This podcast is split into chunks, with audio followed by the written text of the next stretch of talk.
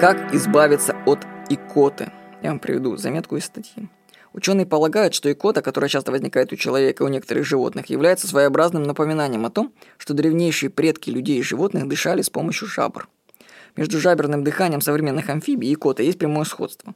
Икота у человека возникает при внезапных судорожных сокращениях мышц, которые используются для вдыхания воздуха.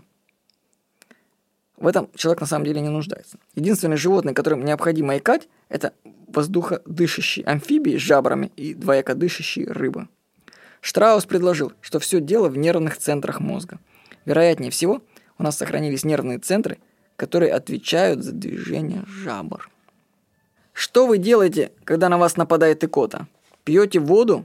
Задерживаете дыхание? А может быть, проговариваете мантру «Икота, икота, иди на Федота, с Федота на Якова, а с Якова топай на всякого». У меня пришло озарение, как можно быстро избавиться от икоты. Это мое ноу-хау. Нужно издать звук бога икоты.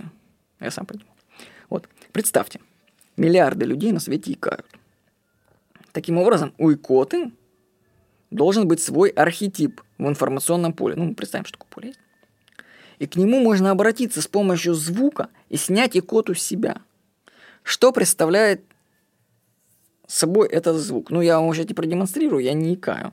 Но у меня однажды было, я очень прекрасно так снимаю икоту. Это что-то типа отрыжки.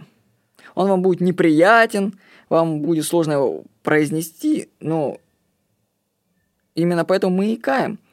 Мы сами блокируем свое освобождение от икоты, так как неприятен этот звук сам вот этого бока икота. А бок икота, он такой, понимаете, неприятный. Короче, если на вас нападет икота, попробуйте начать выдавать из себя звуки. Подберете звук ключ, и икота вас отпустит. Бог икоты передает вам через меня привет и ждет от вас звуков. С вами был Владимир Никонов.